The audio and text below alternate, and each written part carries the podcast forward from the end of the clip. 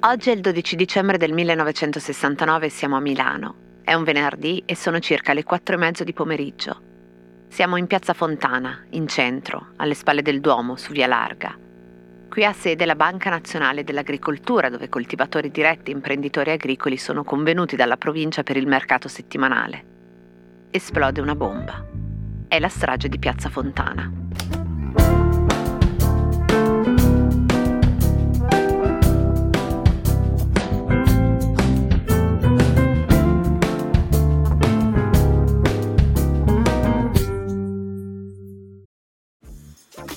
Dreaming of a better sleep?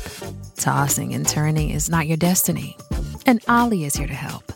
Ollie invites you to sink into sweet, sweet slumber to improve your mental and physical health and overall wellness. More than just melatonin, Ollie's ingredients help you unwind your mind for a delightfully dreamy drift off. Sleep is on the way at Ollie.com. That's O L L Y.com. Cosa c'entra Piazza Fontana con la grafica anarchica?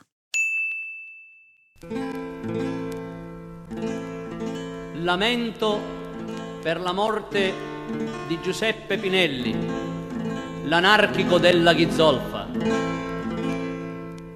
Qualche minuto prima dell'esplosione in Piazza Fontana viene rinvenuto un altro ordigno inesploso nella sede della banca commerciale di Piazza della Scala, sempre a Milano. Tra le 16.55 e le 17.30 a Roma si verificano altre tre esplosioni, una all'interno della Banca Nazionale del Lavoro di via San Basilio, altre due sull'altare della patria di piazza Venezia. La cosiddetta strategia della tensione è cominciata già da qualche mese con le bombe del 25 aprile alla Fiera di Milano e alla stazione centrale all'ufficio cambi della Banca Nazionale delle Comunicazioni, con la sede dell'Ampi di Brescia devastata e vari ordini collocati nell'agosto sempre del 69 su convogli ferroviari. E così, con quelle bombe, nasce anche la ricerca di colpevoli che da allora si concentra sulla proverbiale pista anarchica che porta ripetutamente le indagini a individuare nei vari movimenti anarchici nati a ridosso di quegli anni i principali responsabili di questi atti. Come sappiamo, succede così anche il 12 dicembre, con l'arresto di Pietro Valpreda, con una vicenda giudiziaria che si sarebbe conclusa solo nel 1987 con la soluzione per insufficienza di prove pronunciata dalla Corte di Appello di Bari e confermata dalla Cassazione, e succede con il fermo di Giuseppe Pinelli, allora 41enne, ferroviere, due figlie, militanti del gruppo milanese Bandiera Nera, che morirà nella notte tra il 15 e il 16 dicembre al Fate Bene Fratelli, dopo essere precipitato dalla finestra del quarto piano della Questura di Milano, dove da tre giorni e tre notti subisce un interrogatorio serratissimo, un interrogatorio a cui arriva da solo, in motorino, partendo da via Scaldasole seguendo l'auto degli inquirenti verso la questura. A quei giorni vengono fermati e poi in parte rilasciati, in parte condotti a San Vittore, decine e decine di altri anarchici, incolpati di essere responsabili del posizionamento delle bombe. A finestra c'è l'amore ti, era quasi mezzanotti, a finestra c'è l'amore. Il lungo iter processuale per la strage di Piazza Fontana si è concluso nel 2005 con assoluzioni complessive, ma certificando che la strage è attribuibile all'organizzazione eversiva di estrema destra Ordine Nuovo. La morte di Pinelli invece rimane senza giustizia. Nel giugno del 1971 la famiglia Pinelli denuncerà al commissario Calabresi e tutte le persone presenti in questura la notte del 15 dicembre per omicidio volontario, sequestro di persona, violenza privata e abuso di autorità. L'istruttoria affidata al giudice istruttore Gerardo D'Ambrosio verrà archiviata il 27 ottobre del 1975, escludendo sia il suicidio che l'omicidio e motivando la morte come un malore attivo. Tutti gli indiziati saranno prosciolti. Ci sono In questa puntata di Cosa c'entra, per quanto ci siano ovviamente moltissimi contenuti potenziali interessantissimi da approfondire, col limite evidente di farlo in dieci minuti, ho scelto però di concentrarmi su un aspetto di pertinenza di questo podcast, cioè la questione grafica. Un ferroviere era quel tale per morire scelse Natale Per farlo ho visitato l'archivio proletario di Viale Monza, dove sono conservati numerosissimi manifesti di quegli anni, oltre che libri, giornali e riviste da tutto il mondo, legate sia al mondo anarchico che alla sinistra extraparlamentare. Ho letto il libro di Lucia Pessina, edito da Quodlibet, Morte di Pinelli, iconografia di un anarchico. E ho visitato e chiacchierato con i curatori del Centro Studi Libertari che ospita sia l'archivio Pinelli che il Fondo Pinelli, cioè sia i materiali, documenti sulla storia nazionale e internazionale dei movimenti anarchici, che materiali, documenti, memorie riguardanti nello specifico la figura di Giuseppe Pinelli, la sua vita e le circostanze della sua morte, gli atti dei processi, le memorie, l'impatto che questa storia ha avuto, il percorso di mobilitazioni, campagne di controinformazione anche produzione di opere d'arte, storie di vita e moltissimo materiale grafico. E su questo ho scelto di concentrarmi. Perché osservando la produzione della grafica politica di quegli anni si incrocia qualcosa di estremamente caratteristico, curato e studiato. Un vero e proprio fenomeno che sigla circa un decennio di produzione di manifesti che faranno della forma uno strumento di comunicazione e veicolazione di contenuti efficacissimo, come mi pare non si ripeterà mai più nella storia politica del nostro paese. E che questo si costituisca all'interno di un movimento che rifiuta per statuto qualunque impostazione gerarchica, formale, ordinata, in un momento che vive nell'urgenza di comunicare, non in quello della lenta metabolizzazione e analisi, secondo me rappresenta qualcosa di abbastanza straordinario. Mi racconta questa storia Rossella Di Leo, che è responsabile insieme al Centro Studi Libertari dell'altra anima che condivide quelle scrivanie, cioè la casa editrice Leutera, che con questo nome nasce nel 1986, ma derivando dalla casa editrice militante Antistato, che Di Leo fonda nel 1975 con il compagno Amedeo Bertolo. Amedeo Bertolo, a sua volta, nel 1969, assieme a Giuseppe Pinelli, Enrico Maltini e Umberto Del Grande, dà vita alla Croce Nera anarchica, con cui immediatamente dopo la strage di Piazza Fontana si impegnerà nella controinformazione, nella denuncia dell'assassinio di Pinelli e nell'affermazione dell'innocenza di Valpreda. Un giorno Di Leo e Bertolo si trovano in una tipografia a Carrara dove vengono stampati riviste anarchiche e lì fanno la conoscenza con un artista grafico. Si chiama Ferro Piludo, di cui tra poco conosceremo meglio la storia.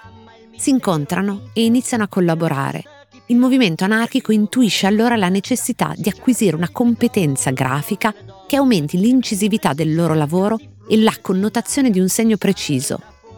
Piludu da allora viene mensilmente da Roma a Milano per l'editrice A prima, dal 1971 A, rivista anarchica, e poi dal 1975 edizione antistato, e poi per il Centro Studi Libertari Archivo Pinelli dopo, dal 1976 dove tiene per gli anarchici e le anarchiche di Milano e Interland dei laboratori organizzati dall'Archivio Pinelli, a cui partecipano una trentina di persone ogni volta, a cui viene sapientemente insegnato a comporre la comunicazione politica, a fare manifesti, a usare i colori, i caratteri tipografici adeguati, a comporre testo, immagini, illustrazione e fotografie, a stampare, anzi a ciclostilare quei manifesti che a botte di migliaia mensilmente, quando viene buio, ma non durante la notte, mi dice Di Leo, perché aumentano i controlli, anarchici e anarchiche si mobilitano in città per tappezzare i muri, specialmente fuori dal centro, usando tutti gli spazi possibili, quando c'è più gente, evitando più di incrociare gli esponenti antagonisti che ritengono più pericolosi della polizia. I toni di questi manifesti sono espliciti, sono crudi, accusatori, si parla di strage di Stato, si fanno i nomi, in uno di questi, che sarà sequestrato, in occasione di una promozione a commissario, Calabresi compare con le mani imbrattate di sangue. Per un altro, per cui finiranno a processo e poi assolti i realizzatori, sotto le foto del pavimento della banca di Velto sono indicati come mandanti i ministri della difesa e degli interni. Insomma, letti, guardati oggi, in un tempo in cui la stampa è capace di concentrarsi per giorni sui toni di uno slogan o sulla scritta su una serranda, fa abbastanza impressione. Ma fa anche impressione appunto l'attenzione alla cura grafica e serigrafica, a partire dal ridisegno di un simbolo che io stesso facevo l'errore di pensare che avesse una storia molto più antica di quella che in realtà ha, cioè la Acerchiata, comparsa la prima volta a Parigi nel 1964 e ricomparsa a Milano dal 1968 sui volantini e dal 1971 nella testata di A Rivista Anarchica, e poi da Milano nel mondo fino a oggi. Una storia ricostruita in un libro grafico di Eleutera, appunto intitolato La Acerchiata, storia veridica e esiti imprevisti di un simbolo, e che proprio Ferro Piludu ridisegnò, smontandola nei suoi elementi geometrici, un cerchio e tre linee, e poi rimontando questi elementi in vari moduli e schemi, tra cui quello con cui sono firmati molti di questi manifesti. Ma di Ferro Piludu e di Segno Libero ho chiesto di parlarci alla voce più esperta che poteva farlo, non solo perché ha curato un libro sul suo lavoro, ma anche perché lo ha conosciuto, con lui si è formato e oggi, in Eleutera, ne ha ereditato il mestiere di art director, cioè il grafico e teorico Riccardo Falcinelli, che ringrazio moltissimo per questo intervento a Cosa c'entra. Molti ricorderanno una sigla della RAI, quella del lunedì film, in cui si vedeva una colomba di, fatta di pellicola cinematografica che volava su un famoso pezzo di, di, Lucio Dalla. Ecco, quella sigla che è rimasta, come si dice, nel, nell'immaginario di tante persone, era stata disegnata, inventata, creata da um, Ferro Piludu, che è stata una figura chiave soprattutto per il rapporto tra la grafica eh, diciamo così, mainstream, ufficiale, commerciale e un altro discorso che lui ha portato avanti negli anni di una grafica politica o se vogliamo civile.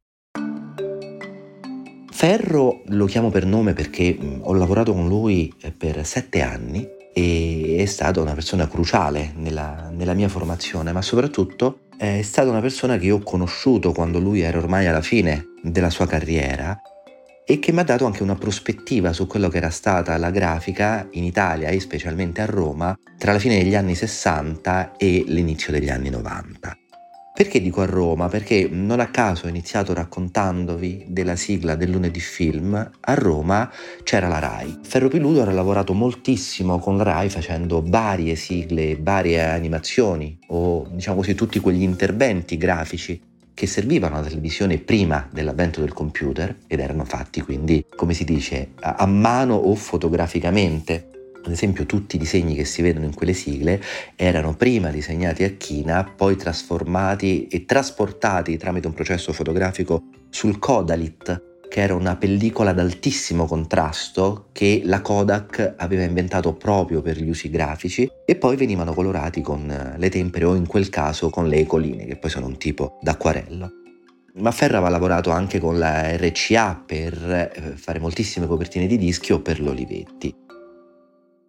Ecco, questo era il grosso del lavoro che lo, il suo studio, il gruppo artigiano ricerche visive, portava avanti con quelli che ho prima definito clienti mainstream o commerciali, quindi con le aziende, con le istituzioni, cioè un grande lavoro di comunicazione. In parallelo a questo, Ferro ha portato avanti in una maniera secondo me assolutamente inconsueta rispetto ad altri studi grafici, un lavoro di grafica civile che nasceva dalla collaborazione con le scuole, soprattutto le scuole che si trovavano nella provincia o nella periferia di Roma e insieme a questo l'organizzazione di quelli che oggi chiamiamo workshop, un tempo si chiamavano laboratori, in cui cercava di spiegare alle persone che non si occupavano di grafica come fare grafica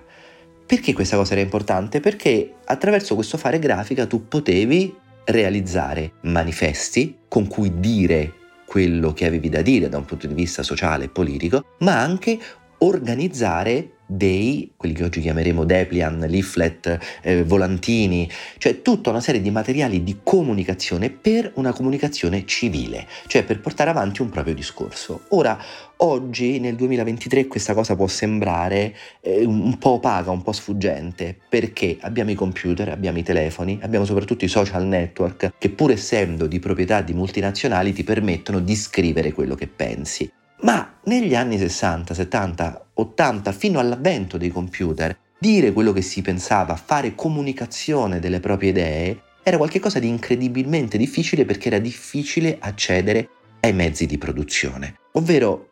non esisteva nessuna tecnologia che ti permettesse in casa di fare comunicazione e diffondere le tue idee, se non cose molto molto rozze, ad esempio a partire dagli anni 60 il fare delle fotocopie di testi scritti a macchina, quelli che poi sono lo sviluppo di quelli che un tempo si chiamavano i ciclostilati. Quindi uno dei lavori secondo me importantissimi, che era allo stesso tempo di grafica, ma anche di comunicazione e soprattutto di pedagogia grafica, cioè mettere le persone nelle condizioni di fare grafica, era questa organizzazione di laboratori in cui si usavano gli stencil, si usavano i timbri, si usavano anche strumenti di fortuna, però cercando di dare, questa era l'ambizione di Ferro, cercando di dare un tono alto a quello che si faceva. Oggi noi diremo un tono professionale, non era questo il lessico che usava lui, però il senso era questo, cioè dare l'idea attraverso una comunicazione autogestita che si stesse parlando, ci si stesse comportando in maniera seria, in maniera alta, in maniera simile a quello che era la comunicazione eh, di massa. Il frutto di tutto questo lavoro è stato poi il raccogliere tutte queste idee in un volume che si chiama Segno Libero e che viene pubblicato per la prima volta dalle edizioni Antistato con cui Ferro collaborava, che poi si trasformano e sono diventate Eleutera, che è a tutt'oggi uno degli editori più interessanti da un punto di vista di prospettive saggistiche inconsuete eh, rispetto appunto a quello che chiamiamo il mainstream. E mm, Ferro ha seguito per loro la grafica per moltissimi anni e Segno Libero alla fine è un po' ehm, un libro manifesto, un libro pedagogico, forse il manuale di grafica antigrafica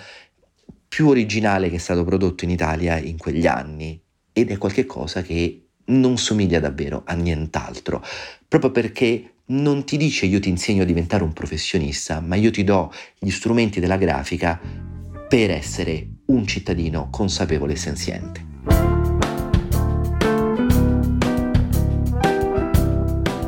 Cose arrivate da vari luoghi, epoche e situazioni. Sono sintomi, sono diagnosi e a volte sono soluzioni.